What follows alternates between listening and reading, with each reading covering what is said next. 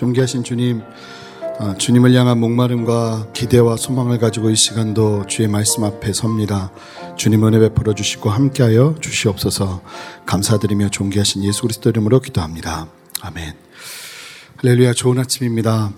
아, 오늘 우리가 함께 나눌 말씀은 사사기 14장 15절부터 20절까지의 말씀입니다. 말씀의 다림줄이 무너진 삶이라는 제목으로 말씀을 나눌 텐데요. 본문을 제가 한 절 읽고 성도님들 한 절 읽으시면서 함께 교도가도록 하겠습니다. 일곱째 날에 이르러 그들이 삼손의 아내에게 이르되 너는 내 남편을 깨어 그 수수께끼를 우리에게 알려달라 하라. 그렇지 아니하면 너와 내 아버지의 집을 불사르리라. 너희가 우리의 소유를 빼앗고자 하여 우리를 정한 것이 아니냐.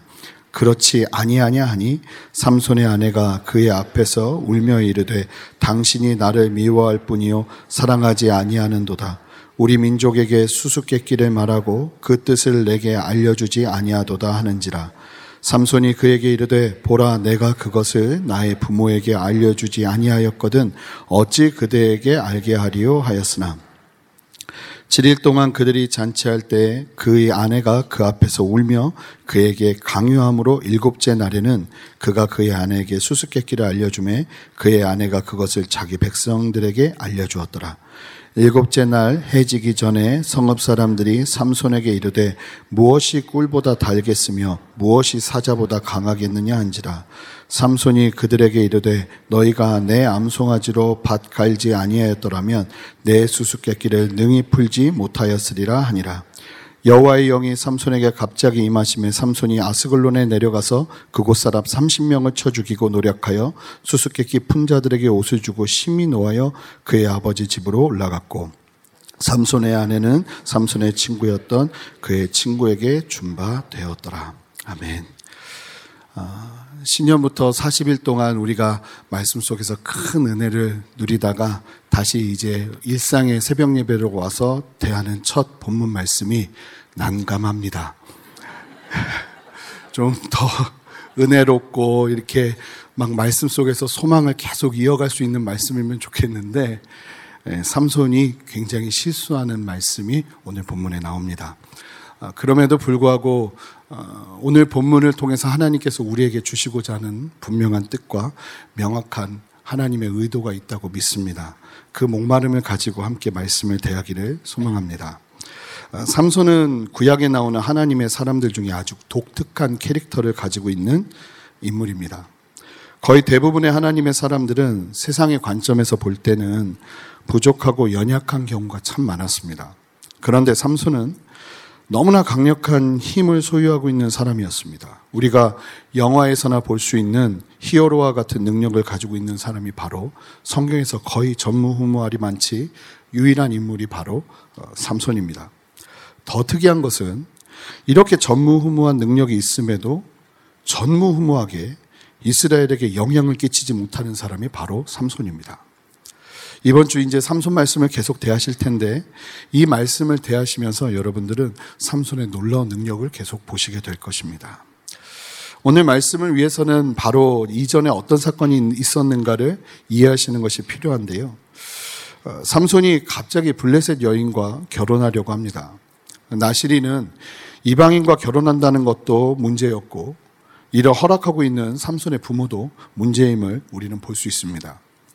아, 신부의 집에 있는 딥나 지역에서 7일간 잔치를 벌이는데 이에 블레셋 사람들이 불안했는지 이 삼손 옆에 마을에 장정 30명을 붙입니다.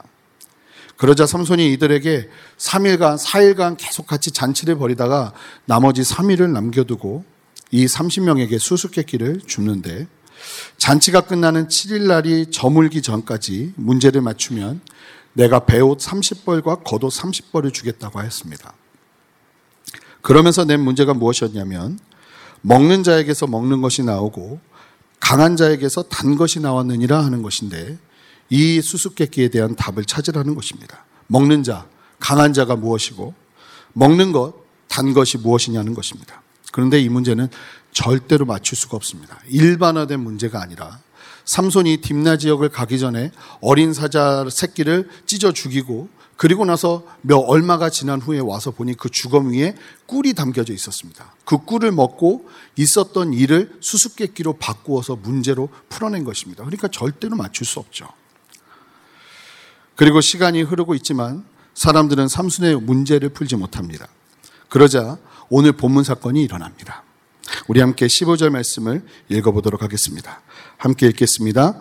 일곱째 날에 이르러 그들이 삼손의 아내에게 이르되 너는 내 남편을 꿰어 그 수수께끼를 우리에게 알려달라 하라. 그렇지 아니하면 너와 내 아버지의 집을 불사르리라. 너희가 우리의 소유를 빼앗고자 하여 우리를 정한 것이 아니냐. 그렇지 아니하냐 하니. 여기서 삼손의 아내가 될 블레셋 여인을 협박하고 있는 사람들이 바로 그 수수께끼를 받았던 30명의 장정, 블레셋, 딥나 지역의 사람들입니다. 이 사람들이 얼마나 못되고 위험하고 야비한지 보십시오. 고작 옷 몇십 벌 때문에 이와 같은 일을 해야 된다는 것이 참으로 이해가 되지 않습니다.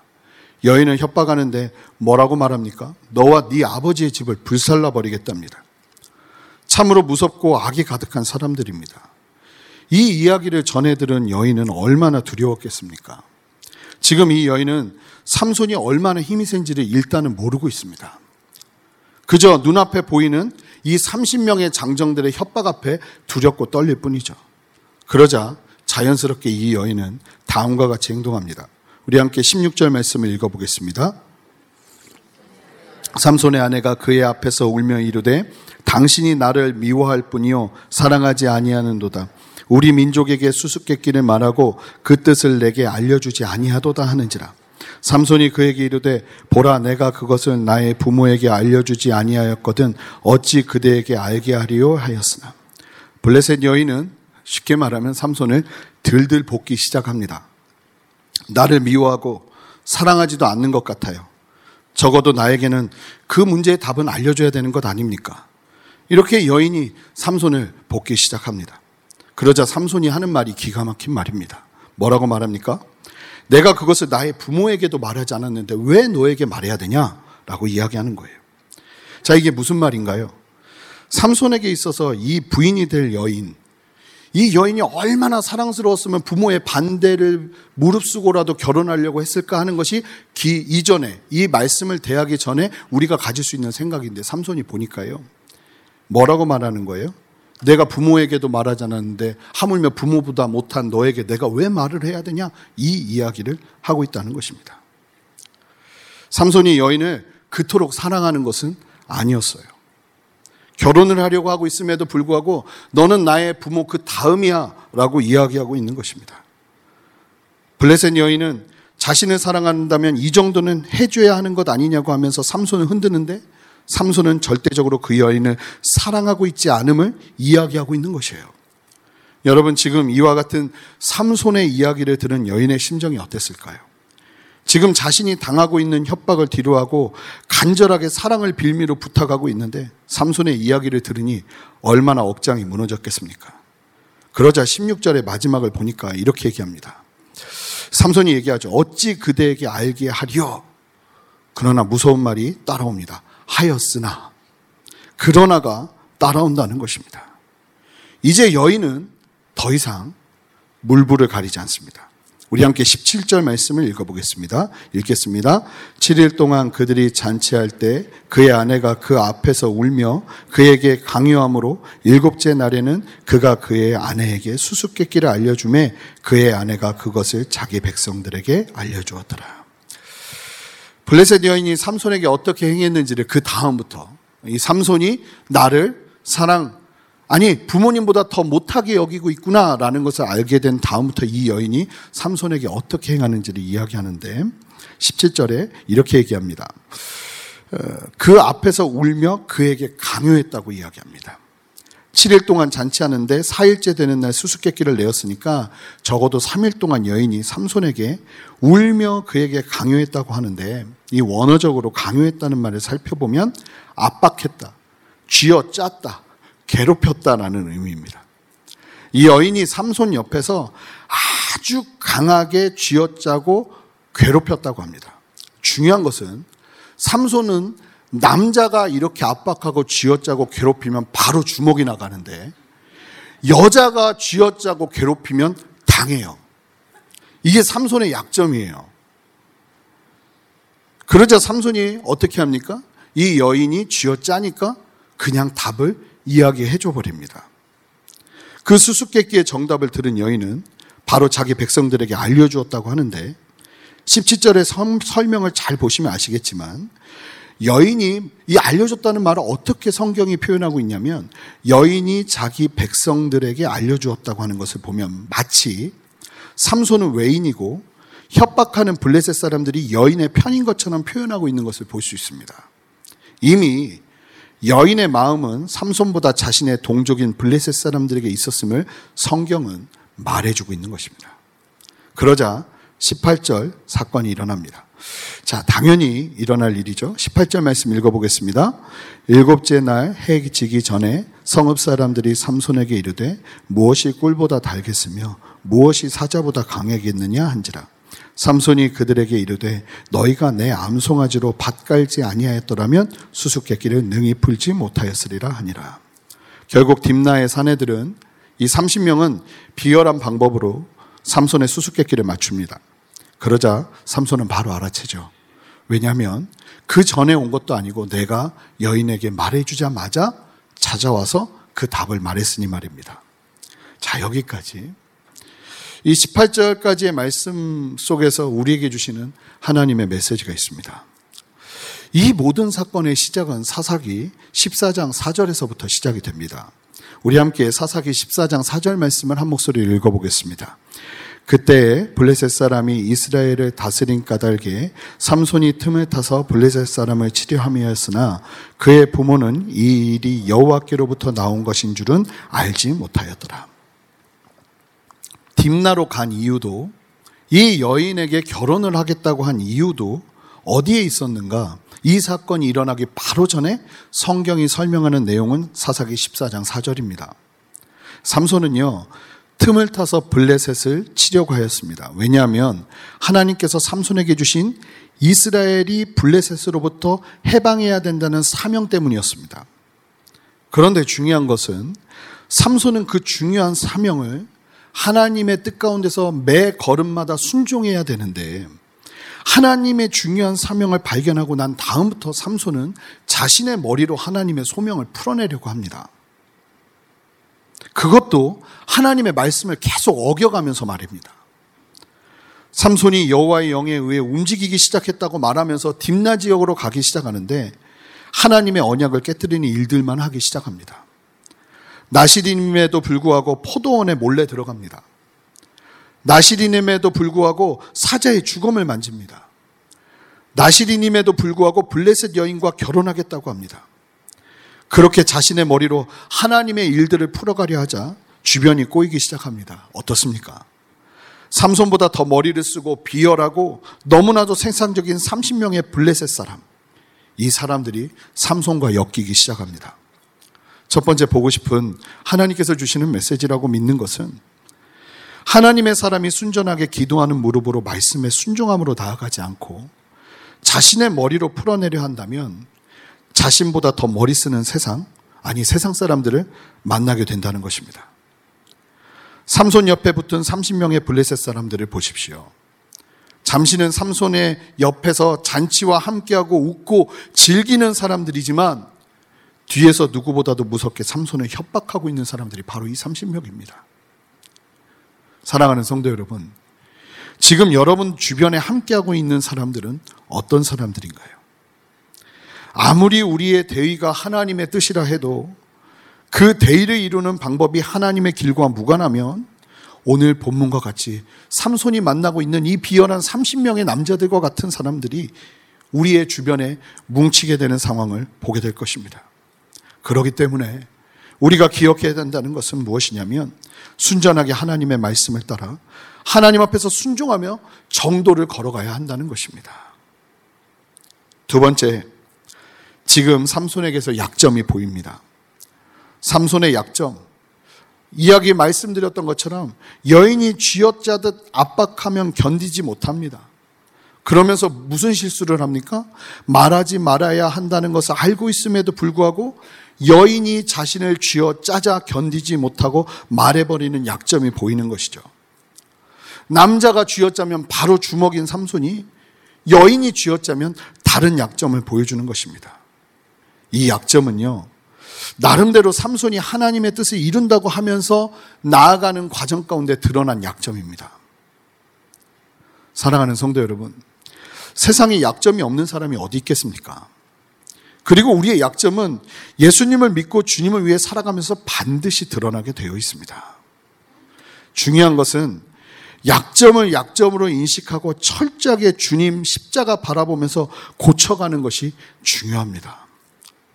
여러분, 우리가 주님의 일을 하면서 약점이 드러나면 중요한 것은 사람들만 그 약점을 보는 것이 아닙니다. 원수막이 사탄도 그 약점을 함께 봅니다. 삼손을 보십시오. 결국 삼손이 무엇 때문에 무너집니까? 바로 지금 드러난 약점이 고쳐지지 않았기 때문에 딥나 여인보다 훨씬 강력한 기생 들릴라를 만나게 됩니다. 사탄이 집요하게 집요하게 삼손의 연약함을 공격하는 것이죠. 가론 유다를 보십시오. 예수님을 따르는 중에 그는 계속 돈에 의해서 시험에 듭니다. 그렇게 드러나는 약점을 유다가 다루지 않습니다. 그러자 어떤 일이 벌어집니까? 결국 돈으로 예수님을 배신하는 유다를 우리는 만나게 됩니다.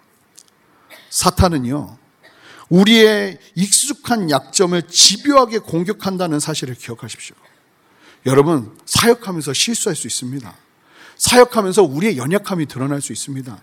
이것은 어쩌면 우리에게는 기회예요. 어떤 기회요? 바꿀 수 있는 기회, 고칠 수 있는 기회예요. 지금 생각해 보면 제가 전도사 시절의 약점은 훨씬 많았습니다. 특별히 잠을 이기지를 못해서요. 새벽 예배 설교하기로 해놓고 못 나간 적이 너무 많습니다. 성도님들이 제가 그 너무 죄송해서 전도사 때 그 마지막 월 연말에 어떤 말씀을 받았냐면 육신을 쳐서 복종하라는 말씀을 받고 새벽 설교를 하면서 성도님들께 그렇게 선포했어요. 제가 이제 더 이상 새벽 설교 늦지 않고 육신을 쳐서 복종하는 삶을 살겠습니다. 그리고 연말에 딱 설교했는데 신년에 새벽 인도하다가 3일 만에 못 나갔어요. 너무 창피한 거예요. 그 다음날 나갈 수가 없는 거예요. 어디 이것뿐이겠습니까? 사역하다가 마음에 안 들면 화도 많이 내고요. 같이 사역하면서 상처받은 분들 정말 지금 서라면 줄을 저 끝까지 서도 못. 그런 연약함들이 계속 있었죠. 근데 중요한 건 뭐냐면 그 약점이 드러날 때마다 내 연약함이 보일 때마다 하나님 앞에서 그걸 바꾸기로 결정하는 거예요. 그런데 중요한 것은 우리가 그런 약점을 보고도 그 약점을 간과하기 시작한다면 그 연약함을 보고도 우리가 그 연약함들을 간과하기 시작한다면 반드시 들리라를 만납니다. 우리를 쓰러뜨리는 들리라 말입니다. 뭐 미투 운동 때문에 지금 난리잖아요. 교회뿐만 아니라 세상도 마찬가지입니다. 드러나고 있는 약점을 다루지 않고 우리의 입장에서 본다면 하나님의 은혜 안에서 이 부분을 철저하게 고쳐내지 않으면 반드시 들릴라를 만납니다. 그래서 우리가 하나님을 따르는 중에 드러나는 실수를 통해서 우리의 약점이 발견된다면 최선을 다해서 그것을 고치도록 하나님께 간구하고 주의 말씀에 순종하는 삶을 살아가야 합니다. 약점이 드러남에도 우리가 고치지 않는다면 마치 프로야구 타자에게 몸쪽 볼에 약한 약점이 있으면 상대 투수가 집요하게 몸쪽으로 공을 던지는 것처럼 사탄도 우리의 약점을 이와 같이 공격할 것입니다. 여러분, 혹여나 여러분들의 연약함이 하나님을 바라보는 가운데 드러난다면 기회를 여기시고 철저하게 그 약점을 바꿔내십시오. 내 안에 문란의 문제가 있습니까? 내 안에 욕심의 문제가 있습니까? 내 안에 돈의 문제가 있습니까? 내 안에 성정을 주체하지 못하는 분노를 주체하지 못하는 연약함이 있습니까? 드러날 수 있습니다. 그런데 지속되면 안 됩니다. 주님 앞에서 철저하게 다루시는 여러분 되시기를 주님의 이름으로 축복합니다. 마지막으로 보고 싶은 말씀인데요. 아주 희한한 말씀이 19절, 20절에 나와 있습니다. 우리 함께 19절 20절 말씀을 읽어보겠습니다. 여호와의 영이 삼손에게 갑자기 임하심에 삼손이 아스골론에 내려가서 그곳 사람 30명을 쳐 죽이고 노력하여 수수께끼 푼 자들에게 옷을 주고 심히 노하여 그의 아버지의 집으로 올라갔고 삼손의 아내는 삼손의 친구였던 그의 친구에게 준 바 되었더라. 이게 무슨 말씀입니까? 삼손은 블레셋 30명이 자신의 여인을 꼬드겨 수수께끼 문제를 알아냈다는 것을 알게 되자 굉장히 불쾌했고 화가 일어나고 있었습니다. 그런데 화가 일어나고 있는데 여호와의 영이 삼손에게 갑자기 임했다고 합니다. 삼손에게 있어서 여호와의 영이 강하게 임했다는 것은 엄청난 힘이 그에게 부어지고 있음을 말씀하고 있는 것입니다. 중요한 것은 삼손이 무엇을 하고 있을 때 여호와의 영이 갑자기 임했나요? 간절히 기도하고 있을 때, 예배하고 있을 때, 우리가 간절히 쥐하고 부르짖을 때 여호와의 영이 임한 것이 아니라 분노하고 있을 때, 이때 여호와의 영이 삼손에게 임했다는 것입니다. 이때가 어떤 때입니까? 이스라엘의 죄가 관영해서 이스라엘은 더 이상 하나님을 부르지 않을 때입니다. 블레셋의 지배를 받고 있음에도 불편해하지도 않고 하나님께 구해달라고도 하지 않았던 때입니다.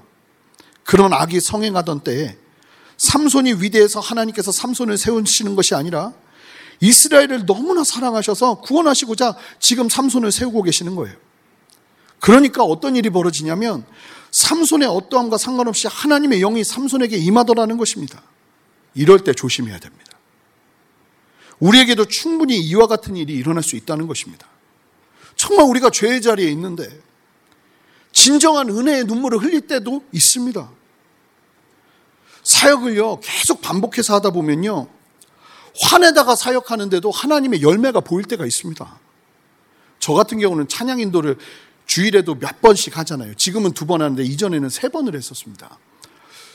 그러면 안 되는데 일을 하다 보니까 주일에도 여러 가지 일들을 하다가 또 찬양 인도를 하러 여기로 올라와야 되는데 충만하지 않고요. 화를 막 내다가 여기 와가지고 찬양 인도 할 때도 부끄럽지만 있습니다. 이제 이곳을 나갈 때 지금 들었던 얘기는 다 잊어주십시오. 있습니다. 그런데 더 무서운 게 뭔지 아십니까? 은혜가 있어요. 내가 충만하지 않은데 은혜가 있어요. 왜요?